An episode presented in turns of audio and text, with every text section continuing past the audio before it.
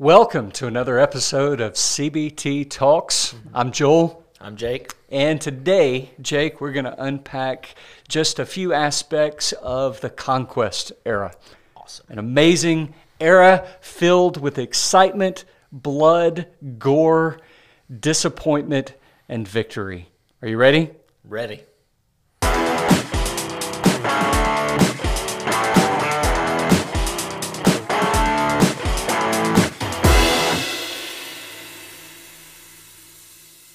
Well, the conquest era, just like every other period of time, mm-hmm. gives us great insight into who God is because yep. He is always revealing Himself. He is acting in human history, giving us instructions, promises, and prohibitions. And then there's a passage of time as God accomplishes His will. Yep. And it, as we get to the conquest era. Well, well hold, hold on. What if people don't know? When the conquest era is. What you know what would be helpful is if maybe there was some kind of um, material that provided an overview of all the eras so that as they're listening uh, to the podcast or reading through their Bible, they can quickly go back and reference and just figure out like what are some of the main things happening with each era. If only there was some kind of material that CBT produced, you know, that provided some kind of overview of the 14 eras. Is there is there something like that, that? I'm so glad you mentioned that because I happen to have a copy of the 14 era booklet, and this is authored by Iva May. It's the 14 era story of the Bible. It's a really, really quick overview of the Bible, giving you the basic high points, explaining each era of the 14 era framework. Mm-hmm. And as we get to the, the conquest era, of course, we know that God has created all things. He's yep. revealed himself through creation. He's, he's given the picture of the promise and redemption. They've passed that on. Mm-hmm. He destroys the whole earth. He, he, he calls Abram out of a family of idol worshippers, promises to establish a nation. Mm-hmm. Abraham passes these promises on through the patriarch era to his sons. Mm-hmm. Uh, uh, so Abraham, then Isaac, then Jacob. Joseph, Jacob's son, ends up being sold into slavery to Egypt, and, mm-hmm. and that's how Abraham's descendants get to Egypt, yep. where they flourish. They become millions of people, become enslaved. God mm-hmm. raises up a redeemer to, to, to redeem his people out of their slavery mm-hmm. to Egypt and, and bring them into the promised land, the land God promised Abraham.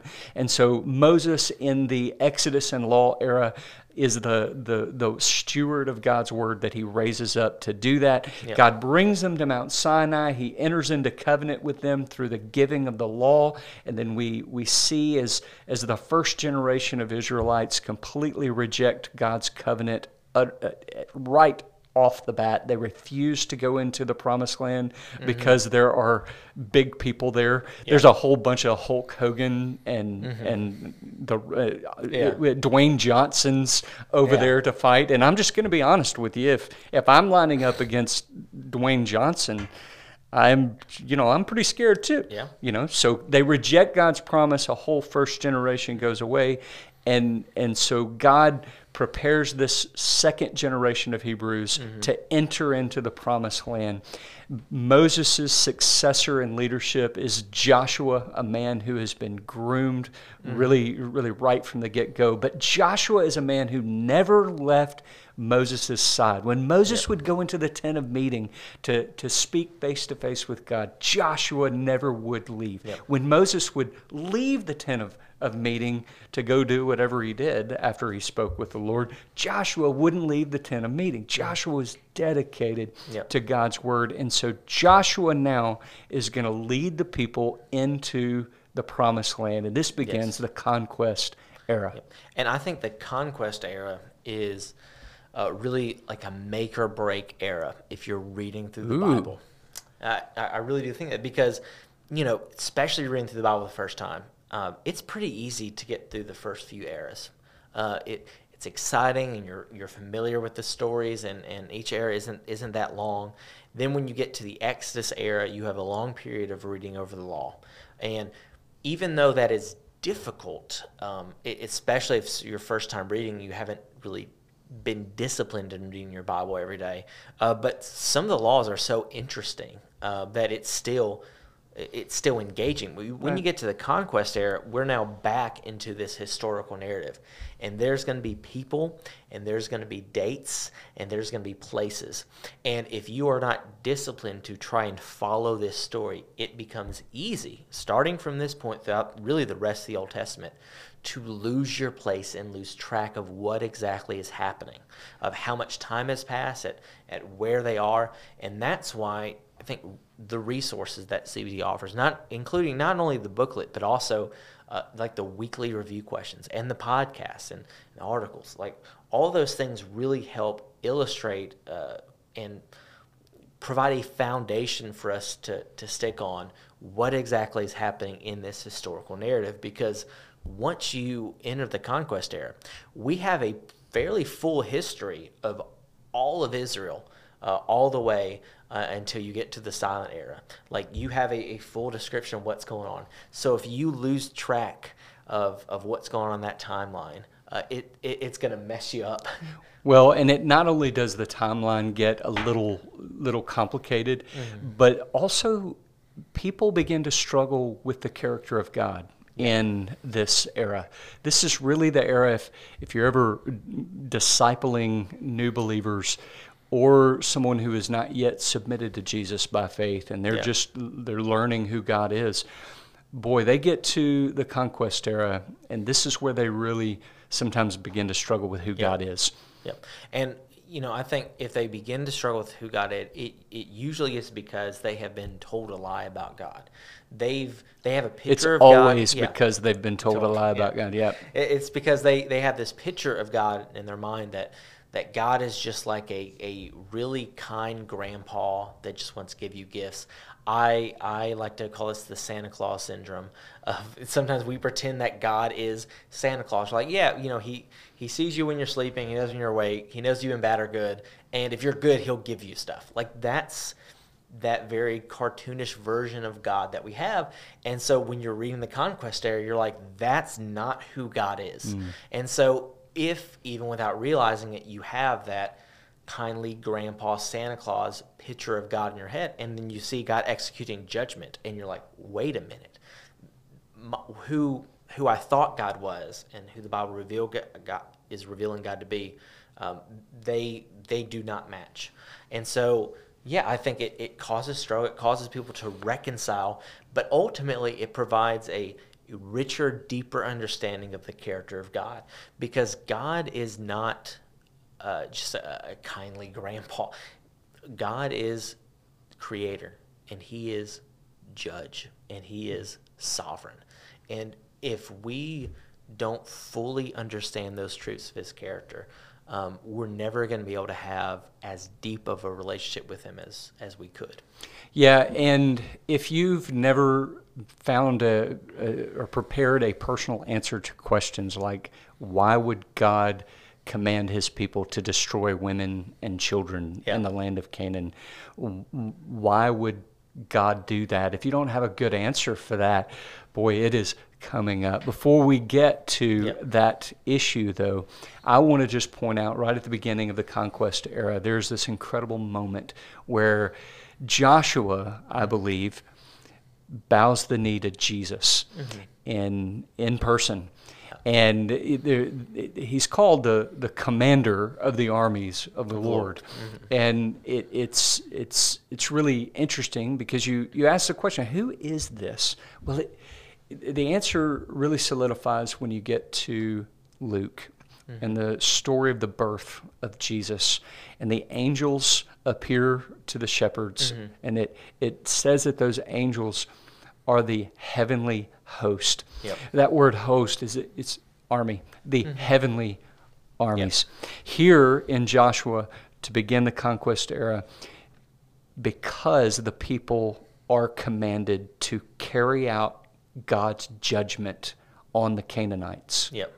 Before they carry out that judgment, Joshua has to have a moment with the commander of the armies of the Lord. Of the Lord. Mm-hmm.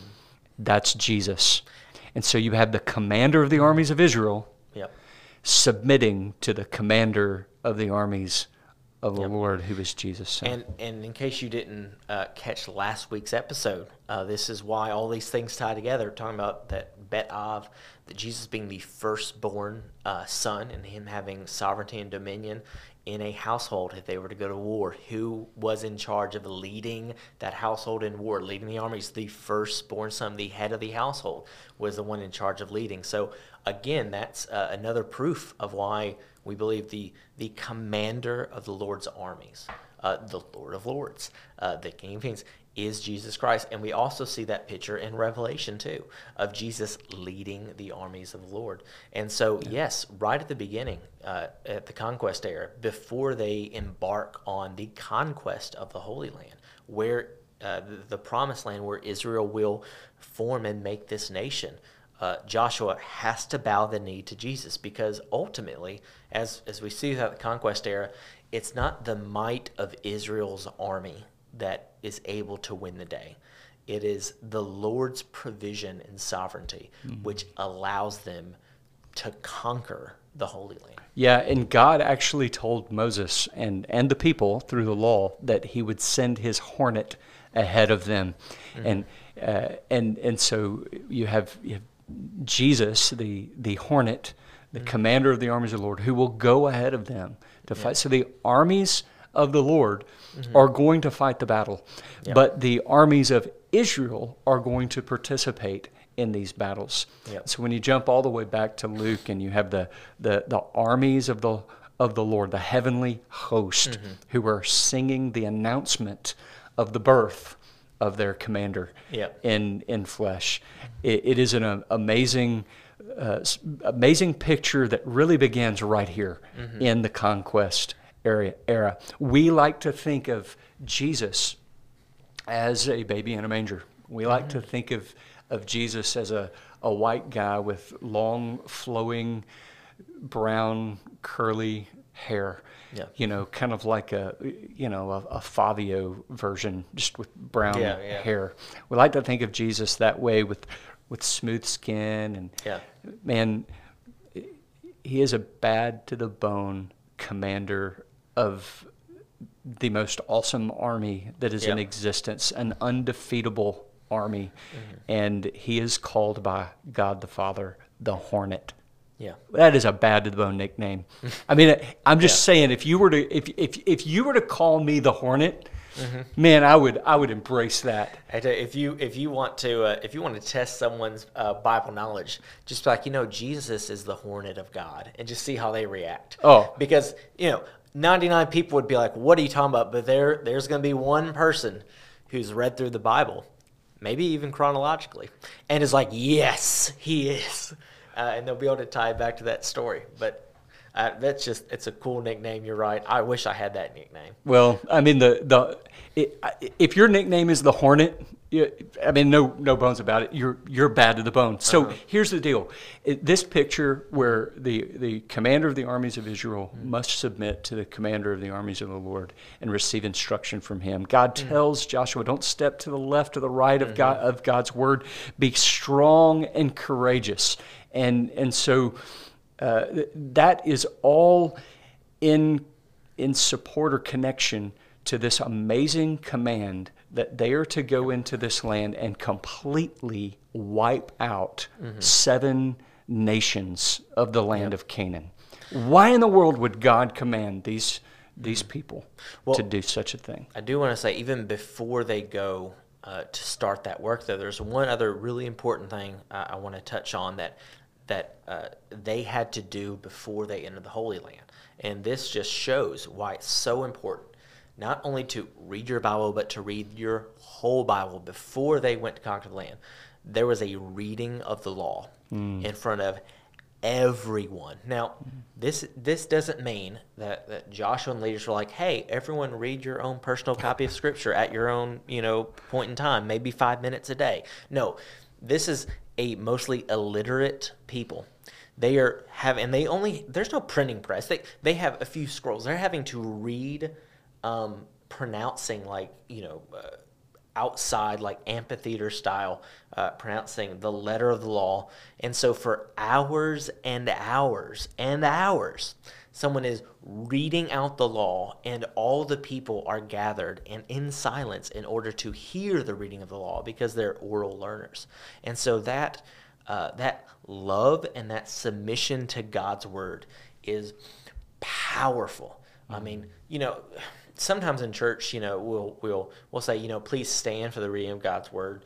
And you know, if they read more than a chapter, people are like, "Hey, he's going a little long. Couldn't he have just selected like a smaller passage of scripture?" People think that. Sometimes people say that if it was a very long sermon. But but here we have the picture of before they were to to even attempt this conquest. Um, there's the idea of we need to make sure that we are solidified in God's law. It is important enough that we are going to read it out loud. So if anyone says, you know, I would read the Bible, but I'm not that good of a reader, it's not a good excuse. If anyone's like, man, I would really, I don't have enough time, that's not a good excuse. That it's important in God's word that we submit to God's word. We mm. cannot submit to God's word if we don't bother reading God's word. But if mm. you cannot read, I'm going to give you an out. If you absolutely cannot read, if you are illiterate, you are allowed to do what the Israelites did. You are allowed to listen to someone else read the entirety of God's word. So that there's your one out. That's your one read through the entire Bible. If you can't, you are allowed to listen to someone else read it. Boy, isn't that the truth? And you know, it's it's also amazing. Not only did did they have to uh, read uh, the, the, the, word of God, the law. Mm-hmm.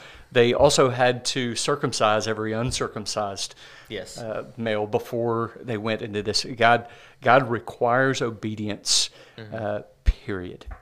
Yes, uh, there's no if ands or buts about it. And so, you know, uh, well, well, I'll say this too: if I'm if I'm an Israelite in that day and I'm about to go fight a series a series of, of battles against opponents that just objectively are stronger than we are. Yeah, I'm going to be doing everything in my power to make sure that God is on my side. So we're not only just reading and listening to the law carefully, we're making uh, sure through extraordinary measures to make sure that every letter of the law was being obeyed. Because we want to make sure we don't do anything that's going to mess up the Lord's provision because we know without Him, we're not going to win. Mm. So, uh, when God makes the command, mm-hmm. wipe them all out, and that's going to include women and children. Yep. Obedience to the Lord, period, is required. Mm. What's going on here? Who is this God that would ask this? Well, I think there's there's three different ways to to understand it. Um, one is like that high theology uh, way of like here's some here's some deep explanations, um, and honestly that that's kind of a harder pill to swallow, especially if it's someone's first time through the Bible. Uh, another layer is just that well let's just think through this on like a low level uh, theology of like, hey, this is just some truths that we can cling to that help paint that picture. And then the, third level is, well, we can just go strictly pragmatic. Why is this actually a good command uh, for God to make to this nation? So uh, I'm going to start with that purely pragmatic and just kind of work my way up. So the pure pragmatic sense of why actually if we place this in its historical context, would this be a fair and just and reasonable command? Well, this is the ancient world. And in the ancient world, things are much more barbaric than they are now. And one of the common things for nations and cities to do is to go rape and pillage neighboring countries and cities and nations. And what they would do is they would not completely wipe people out. They would simply go into a town or city, kill all the people that would put up a fight, steal all the animals, all the all the grains, all the gold, everything that they can, uh, burn some things to send a message, leave, come back a few years later, do it again. There were entire uh, nations that that is how they made their profit. That's how they supplied themselves. They didn't produce anything. They simply raped and pillaged the countryside. We even have a good picture of this in the story of, of Nineveh. Uh, that's the, the city that God once called Jonah to go witness to. That is a city that that's what they primarily did, uh, according to Scripture, in order to uh, to get their uh, in order to make their money. That's also what we see throughout the rest of the Old Testament of these neighboring kingdoms constantly going in and raiding Israel. So there's this idea that one of the ways that nations kept their power in those days was if you had a strong enough army, instead of producing, providing things for yourself, you would go kill, rape, and pillage the surrounding nations, and that is how you would gather your wealth. So, in a very pragmatic sense, if God states this, if you are fighting this battle, everything is destroyed. That means that if I'm fighting this battle, the only motivation for it would be that this is an enemy that is in imminent danger to us and we need to we need to wipe them out. We're not doing it to gain wealth. We're not doing it to kidnap people as slaves. We're not doing it to uh, to rape women. We're not doing it to steal money.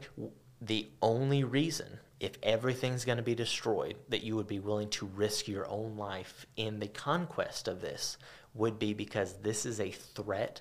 And you need to eliminate that threat. And what you see is with these commands, once the the conquering is over, Israel does not become a nation that is raiding and pillaging the neighboring surrounding nations. So, on a very pragmatic level, if we place it in its historical context, what you see is well, this is actually a command saying you are not allowed to have your economy be run on pillaging your neighbors, even though that's what everyone else seems to do. So, that's that, that bottom level, very pragmatic the first time I heard that, I was like, that makes so much sense because mm. this is something that I really struggled with. Of like, I don't understand why God was saying that either. That's that bottom level pragmatic. Here's that second uh, level of like, let's get some theology. Let's get in some scripture into this. And this is this is my go-to explanation. This is why I like to explain it. God had already described um, His terms for proclaiming judgment and destruction on cities and nations. And we see this with the story of Sodom and Gomorrah. God says that he is willing to wipe out completely uh, everyone in the city uh, if the city is completely filled with sinful people. And he has a conversation, and Jesus also makes an appearance in this story too. There's a conversation with Abraham of proclaiming, well, uh, how would God execute judgment on a city if there's righteous people living in there? And God makes it very clear. He will not execute judgment on a city or a nation if there is a population of righteous people in that city. We also see the illustration of, well, what if uh, you have Lot and his family?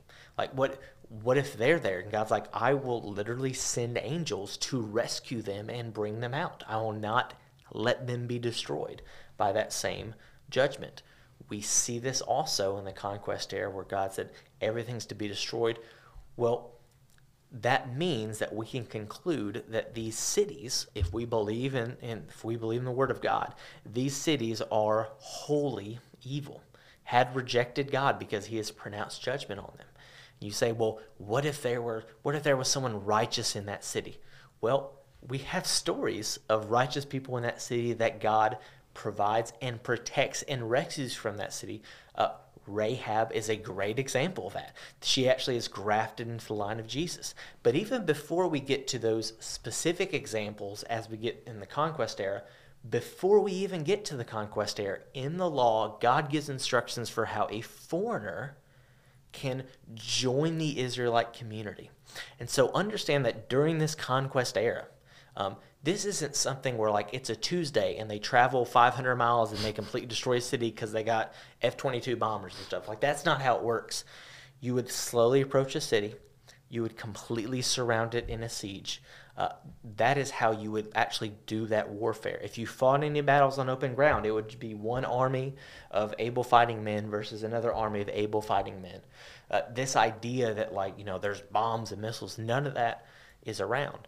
And so, if you lived in a city and you know that this army of the Lord, who is worshiping the same God that already pronounced judgment on Egypt, and you want to submit to God and join the Israelite community, you were allowed to do that. And there was plenty of time to make that decision and go. But if instead you chose to stay in the city and fight against the Lord's army and continue in your sinful ways, presumably because you know that if you were to join the Israelite community, you would no longer be allowed to do the sinful things that you're currently allowed to do.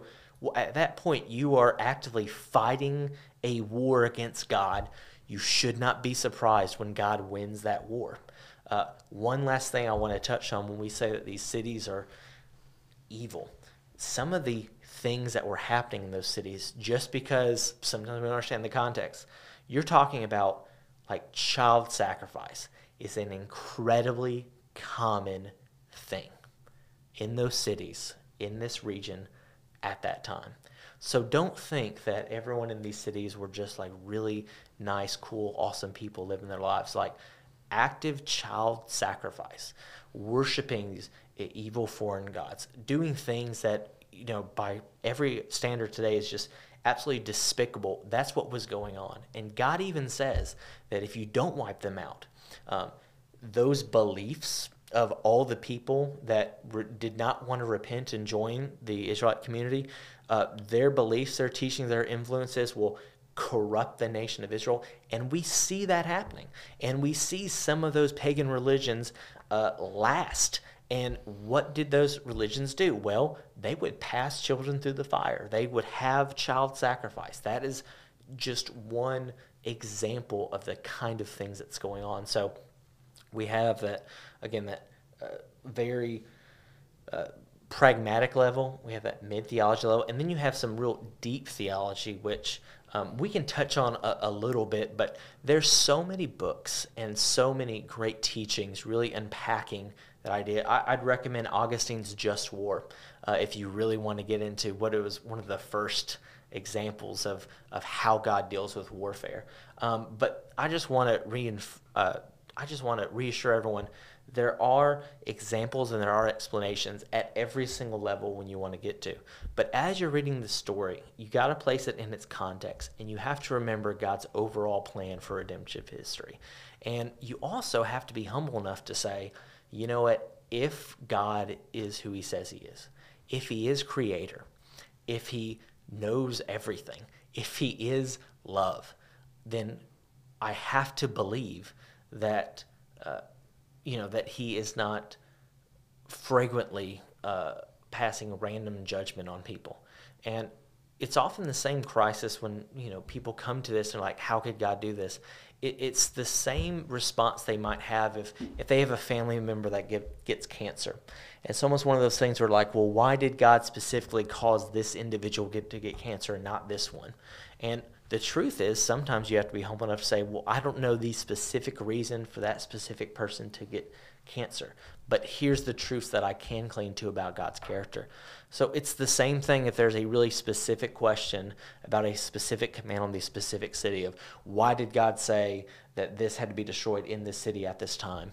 Sometimes the honest answer from from us ministers is we don't know exactly specifically why but here's some truths that we can cling to and if none of that made any sense, Joel's about to clarify and correct anything that I just messed up.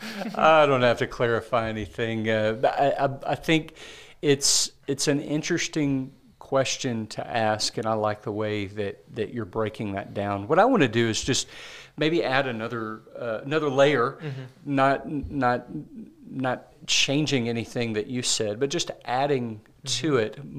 And I think it's helpful also to look at that statement that God is love? Yeah. How do you harmonize the mm-hmm. two without just saying, well, God's love and I believe it and that's yeah. that? You know, God never requires faith that checks your brain out at the door.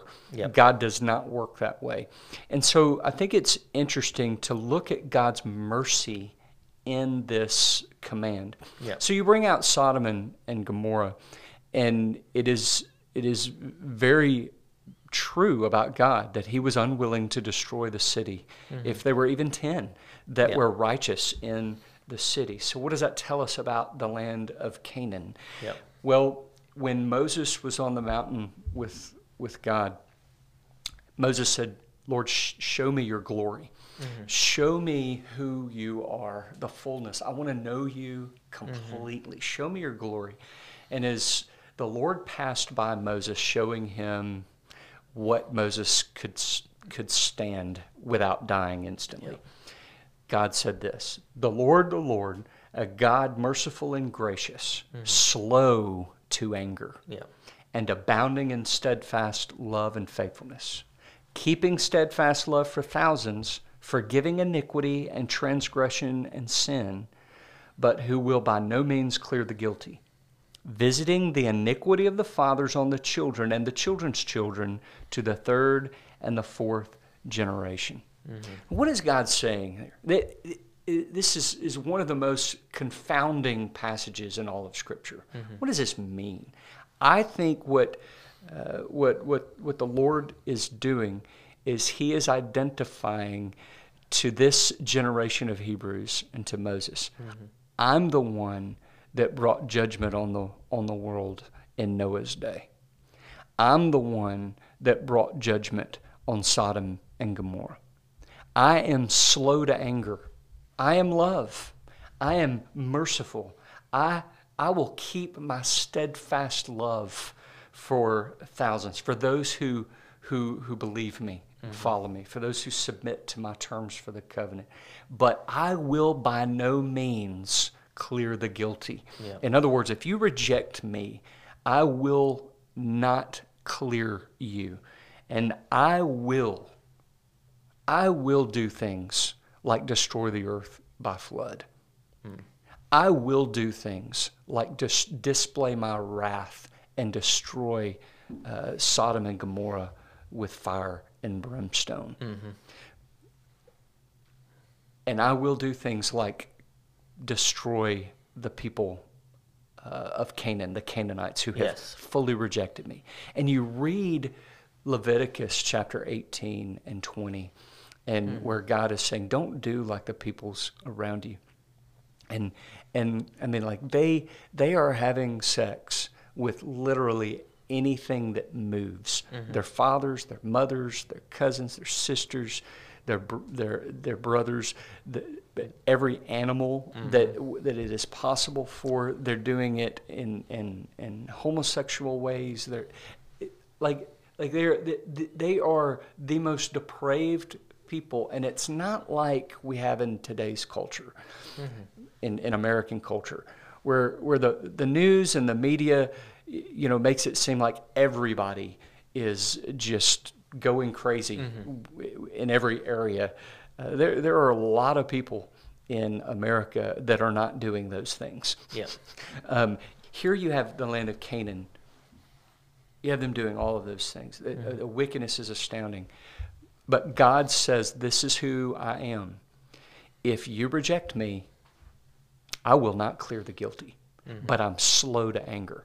Now, you go all the way back to the patriarch era, the beginning of the patriarch era, and God calls Abraham to Canaan. What does Abraham start doing? His name was Abram at that point, but what does he start doing? He starts building altars all throughout the land of Canaan. What is he doing? He's leaving a witness to the people of Canaan Yeah. for Creator God. Now, God tells uh, Abraham at- some point that the sin of the Amorites is not yet complete, Complete. right? And so, what is God doing? He is he is being slow to anger. And being sovereign, he's he knows out ahead these these Amorites, these these Canaanites are not going to submit to him Yeah. but God is withholding His judgment for a time. Um, but but God is leaving a witness to all. It's interesting all throughout the story of Scripture. God never judges unjustly. He doesn't judge without a witness Yeah. to himself. And so oftentimes he sends his servants before judgment ahead to give a testimony. We see it in Sodom and Gomorrah when the angels go into the city and spend the night. What are they doing? They wanted to spend the night in the square, in the city square. Why? I think God was sending them ahead as a witness Yep. uh, uh, to him. But not only did Abraham build altars all over, but uh, Isaac uh, built wells all over. Well, Abraham did too, Yeah. but Isaac primarily built wells and named them after the character of God. Um, Jacob built a lot of pillars with names uh, that that illustrated or, or indicated the character of God. So the people of Canaan, for for hundreds of years, have had a witness to who Creator God is, Yeah. and they have failed to submit to Him. Mm-hmm. So I think it's important to look at all that God has done in order to prevent this. Mm-hmm. Now, God has said, uh, you brought up Nineveh. God, God's message to Nineveh was that in three days I'm going to destroy you completely and utterly. That was God's pronouncement of judgment. What did those people do? They fasted, mm-hmm. and God relented from mm. what He said He was going to do. So I think it's important when we look at the land of Canaan, we say, well, who is this God who would command His His people, newly established nation, to go in and wipe them out? Well, He is slow to anger, but He will not clear the guilty. Yep. So there's so many examples in Scripture where God determines to execute judgment, but then He relents because people repent. Yep. And and and we also see in in Canaan's story that God left them a witness hundreds of years before He actually executed. So what we can assume. By the character of God that Scripture reveals, is that no one in Canaan repented. Yep. But there was one. Her name was Rahab. Yes. And of course, that story uh, actually is the most famous story out of the uh, conquest era. It's Joshua fought the Battle of Jericho. And the walls Joshua fought the battle of Jericho. and the walls Jericho came tumbling tumbling down. down. Yeah. That's that's literally the only thing I knew about the conquest era. You know, until, just- until just- my adult life. Well, maybe maybe you and I should stop podcasting and just start a singing career. What do you say? Um, you know what? I know that you're a good singer. I'm not that good. I'm the kind of singer where if I get really into a song and I'm singing like in the car, uh, like my wife will reach over and turn the radio up to try and drown out my voice, or you know, it's a, it's a, it's workable. My I- I children do that too. I make a joyful sound to the Lord, but no one else considers it joyful. No, no, my, my children do that too because the, the most irritating thing in the world to me is when someone who is a singer goes around singing just like not on stage performing somewhere, but just goes Yep. around singing trying to sound good. Yeah. And you're like, you hear it and you're like, who do they think they are? So the rule is Mm-hmm. whenever you sing just like in this setting right Yeah. here, you're not trying to sound good because if you sounded good, then that would just be weird. Um, you, you know what I'm saying? Okay. So Well, just so you know, that was my best attempt to sound as good as possible. I thought it sounded pretty good. So Rahab, anyway, Right, right. So Joshua the Battle of Jericho. Uh, here's what I think is so amazing about that song and that story. Joshua didn't really fight the Battle of Jericho. Uh, if we go through the, the story of Jericho, what we understand is in, in like this premier first major battle of the conquest era, uh, God, in order to, to set the pattern, in order to let everyone in the region know that, that God was the one behind the might of his army, uh, the Israelite army does almost nothing. Um, God commands them to do something incredibly odd. And really, it's also a test of Joshua because God gives Joshua this command, and then he has to tell the people to do this, and they have to trust Joshua enough to go with this crazy plan. Let me tell you about this crazy plan. I want to hear about this crazy you plan. You have the city of Jericho, okay? And it has really big, tall, thick walls. and there's little English peas on the top of it. Wait, what? You haven't seen the VeggieTales episode? I have not. The I've guards, seen- the the the the uh, Jericho soldiers are English peas. I I need to I need to go Yeah. watch. it. You know, as, Oh, as my my kids get older, we'll go back and we'll watch all the. Okay, Jericho, big city, I was big really walls. confused there. Yeah, big city, big walls. Um, so here's the thing about walls in, in the ancient world. We there were no explosives and there were no rockets and there were no helicopters. So if you have a really sturdy, thick wall, it's very difficult to break that wall. Which is why most uh, most armies in warfare, what they would do is they would lay siege to a city. They would completely surround the city, cut off supplies of food and, and water if possible, um, and basically just try to wait and starve out that city because that's the only real way you could conquer a city with walls. And so you see this happen as the Israelite army goes to conquer Jericho. They s- completely surround the city, and all the people in the city are thinking, okay, this is now a siege. This is a waiting game. Either the uh, invading army is going to run out of food and resources, or the people inside the city is going to run out of food and resources, and one of them's going to give in. That's how most siege battles were won. It's this long thing. But instead of um, trying to attack the city, instead of shooting things in, instead of trying to light things on fire, here's what the Israelite army uh, does according to God's instructions they march around the city and they blow their trumpets. And they do this for six days.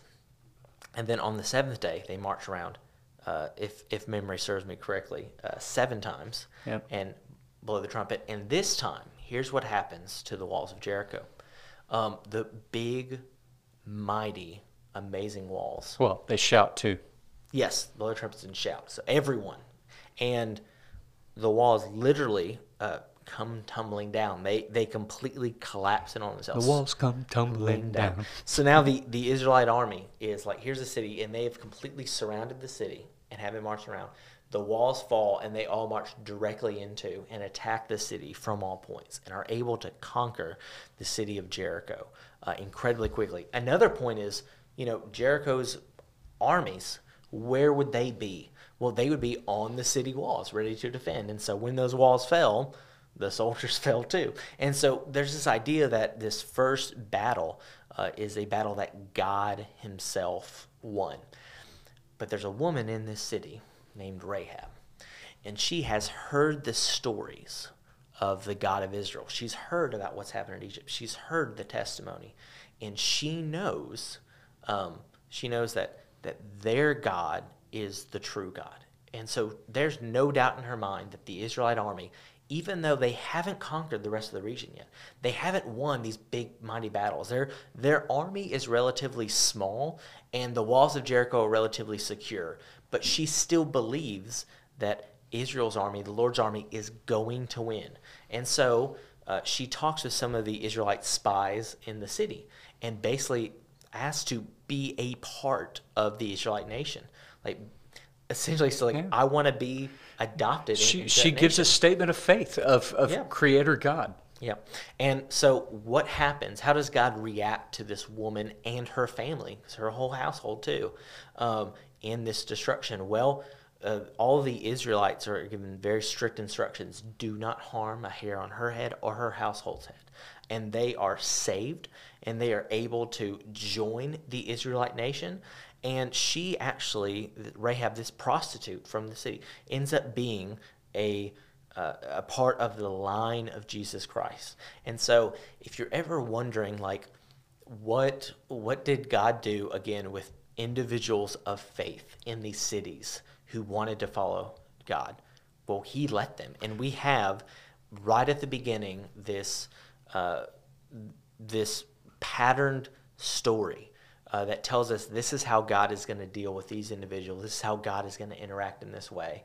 And to really show that she was a full part of the nation of Israel, she wasn't a second class citizen. Uh, God chose to have the seed of promise, the line of Jesus, go through her line as well. And that is an amazing uh, story. It is, and, and it just speaks to the, the mercy of God in the midst of this command to wipe out these people. Yep. It's it's important for us to, to recognize that, that God strives with the sin of men for an incredibly long time. Mm-hmm. You look how difficult things are right now in the world. Yep. And it, it it, it's despicable mm-hmm. where we are as an American culture, where where other countries are, mm-hmm. in where the world is, and our capacity not just to sin, mm-hmm. but to tolerate sin. Yeah. And and yet God has not destroyed us yet. Jesus has not returned to destroy the heavens and the earth yet. Mm. And it, it it's important when we read these parts of scripture and those questions come up like, man, this doesn't jive with my definition of love. If Yeah. God is love, why would he? People do this when they get sick, when they they hear the word cancer, when a loved one dies, when they lose their job. Why would God do this to me? Why would God allow this to happen? What's happening is in that scenario, they've they've believed a lie about God. So when you read this part of Scripture, it's just so important that um, you just remember the character of God, and that's mm-hmm. really the the power of the CBT 14-era framework. Yeah. That you know we don't read the character of God in in lists and remember that list and are able to apply that list. Here's mm-hmm. here's what a, a theology book. Uh, you know, I love it when you know when you talk about deep theology or mm-hmm. high theology. Here's here's what will happen if you read a high or deep theology mm-hmm. book on God. You'll see God is love. God is just. God is merciful. How in the world can you apply that though when you get to a story where God Yeah. says, "Wipe out all the women and children of this Canaanite Yeah. land"? No, you have to understand the Bible as a story, and you have to be able to make connections like Jake made to Sodom and Gomorrah. You have to be able to understand the story, be able to connect back to uh, the the the altars and the wells and the pillars that were being built all throughout. The whole nation of Egypt was became the most powerful nation on earth. And and and Joseph, a Hebrew, was mm. you know was the reason for that. Who believed in Creator God and Yep. proclaimed Him and declared Him. So you had this woman Rahab, who is a, a prostitute, and Stan May always points this out. Prostitution is not a an old woman's game. Mm-hmm.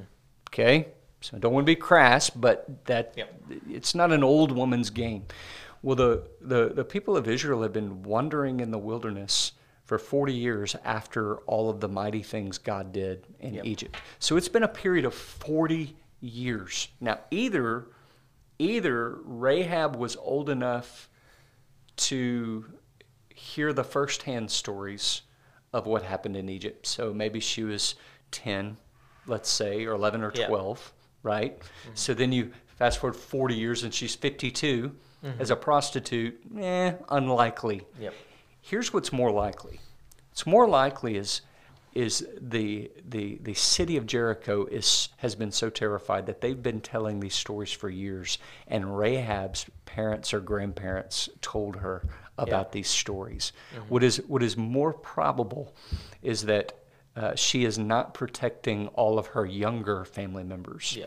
What's more probable is that she's protecting her mom and her dad and her brothers and sisters, possibly her grandparents. That this mm-hmm. is a, a younger woman Yep. who has heard secondhand stories. This man, this this encourages us to such an extent to know that in the midst of God's wrath mm-hmm. against a people, any person can choose to repent.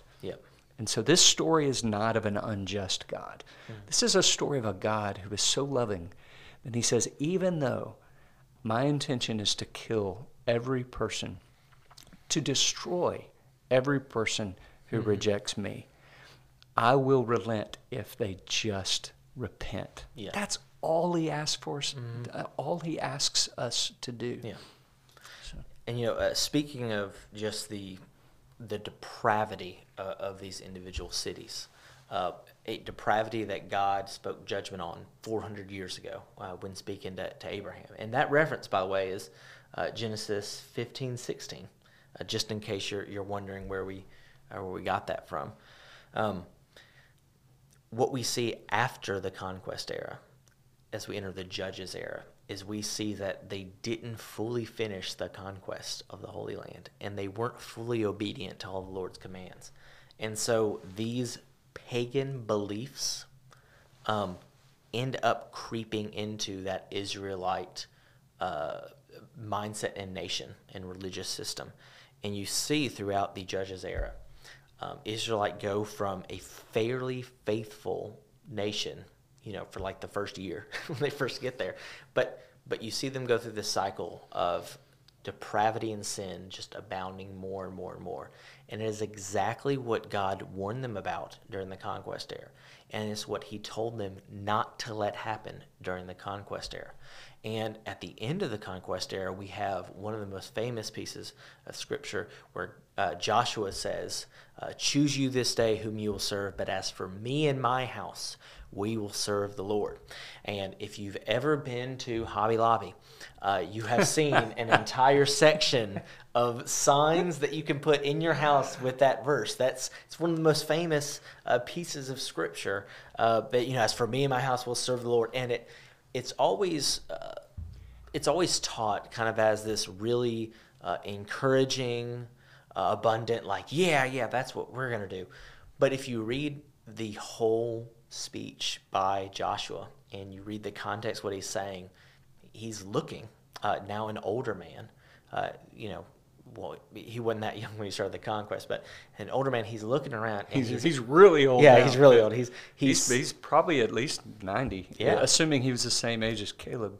Yeah, I mean he's yes he's an old old man. So he's the head of his household now, um, and he's he's looking around and he's already seeing uh, corruption and he's already seeing uh, these pagan beliefs creep in, and he's already seeing people forsake the word of God. And so he gathers all, all the leaders before they go to their inheritance, and he says, "Listen, like full disclosure, you need to decide if you're going to follow God or not. You you need to make that decision because you can't halfway do it." And he literally says, "You can either serve the gods of your fathers, the gods yep. of, of the Canaanites, the Amorites." Yep.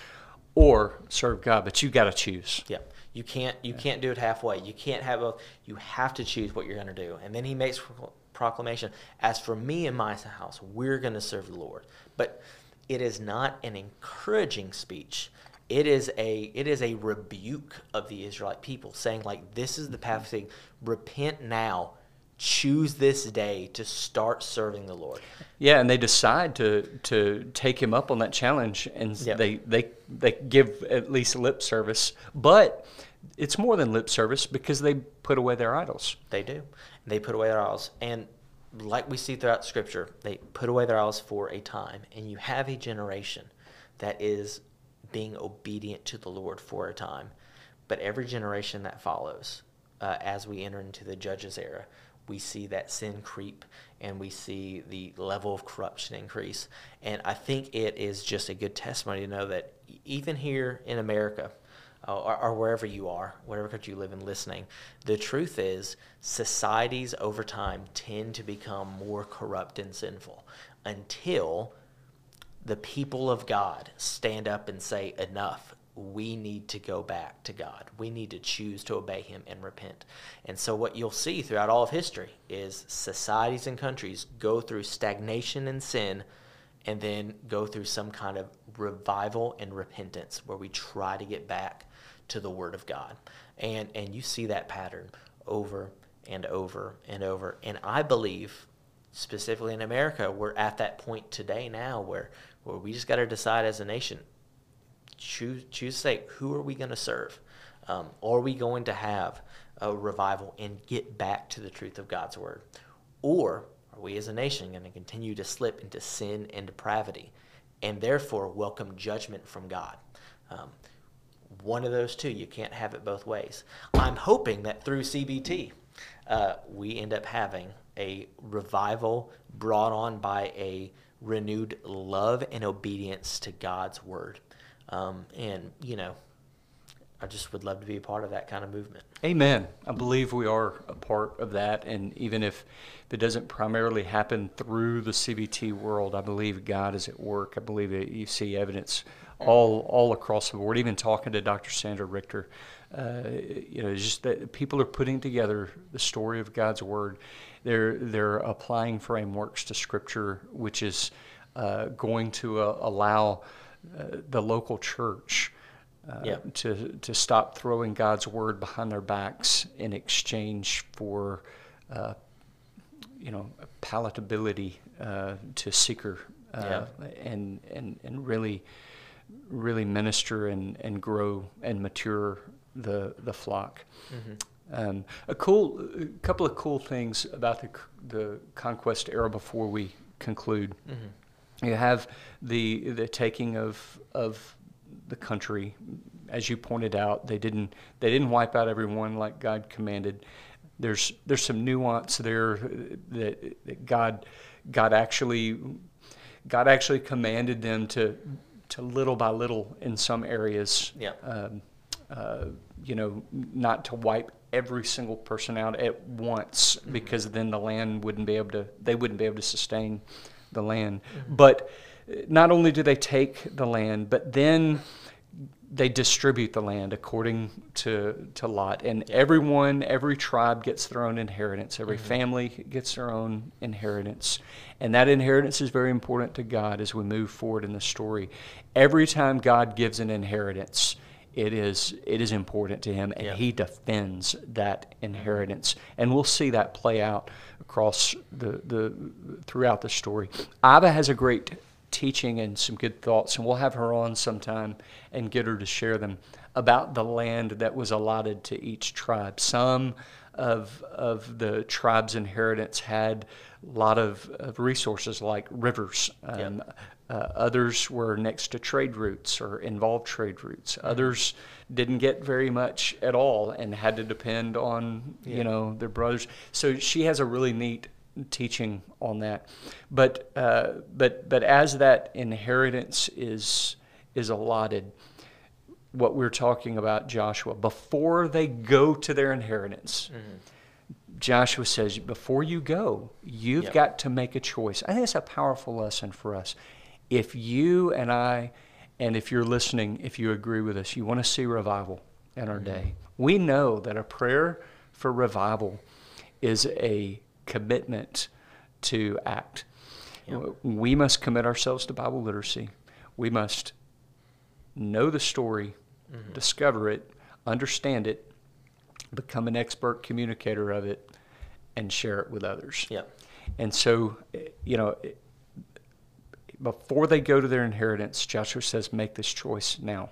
Don't mm-hmm. don't try to make it, you know, later in real time." I, I think we we need to choose that we are going to know this book. Yep. The the we're going to know God as He reveals Himself through the story because we are commanded to share the gospel with every person, everywhere. Yep. And and that is how we are going to experience revival. Yep. Um, and you know, just to just to close out uh, our time, I'm about to do something that we haven't done before, but I'm going to do Oh, a boy. shameless plug-in. Um, so we at CBT we are a nonprofit organization, and we're trying to bring the podcast and videos out on as many platforms for free as possible on on Facebook, on on YouTube, on Anchor and Spotify and uh, Apple Podcasts and all those things, and all those platforms. Um, if you want to get reach, if you want it to be exposed to a lot of audience, you have to pay those platforms money we we don't pay those platforms money. We're we're a nonprofit, so no matter what uh, platform you're listening on or watching on right now, if you would like, subscribe, share, comment, absolutely anything that you can do really does help us just get this podcast, get this message out to more people. Because the truth is, like, if, if it's a Facebook post, if there aren't comments and shares, Facebook won't show it to a lot of people and, and they won't know about it. If we're on YouTube, if you don't subscribe and like, YouTube will not recommend it uh, to other people. When even if they're searching, like if they type in CBT Talks and search for it, uh, same thing with uh, with podcasts when people are searching. It is defined by how many listeners, subscribers, and people. And and we really, because we're a nonprofit, we don't want to take um, the little bit of money that God has given us stewardship over and give it to these big corporations in order to advertise. We really want to stay grassroots. We really want just people sharing it uh, with other people. So if you could do that, that would help us out tremendously. But that is this it. Uh, that is it for this episode of CBT Talks. I'm Jake. I'm Joel. Have a good day.